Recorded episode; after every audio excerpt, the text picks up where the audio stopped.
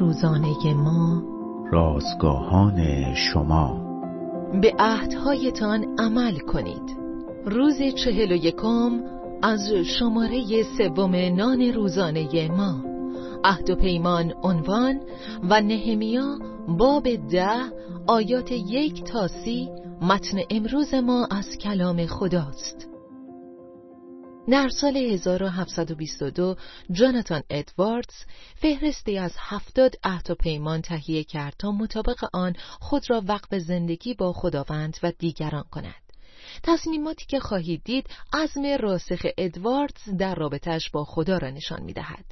او عهد بست: یک، هر آنچه می‌کنم برای جلال خدا باشد.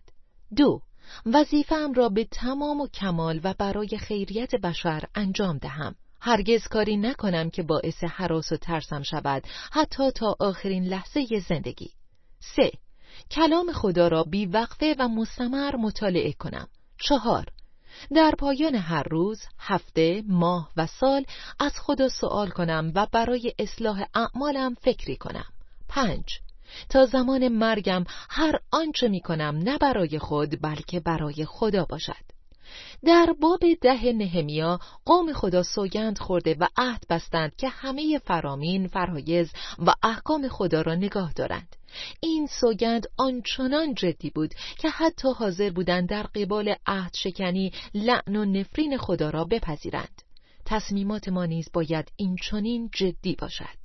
عهدی که با خدا می‌بندیم مثل قول‌های معمولی نیست، بلکه قولی است جدی و استوار که با کمک روح القدس هر روز زندگیمان را تازه می‌کند. شما هم می‌توانید تصمیمات خود را در سال جدید بنویسید.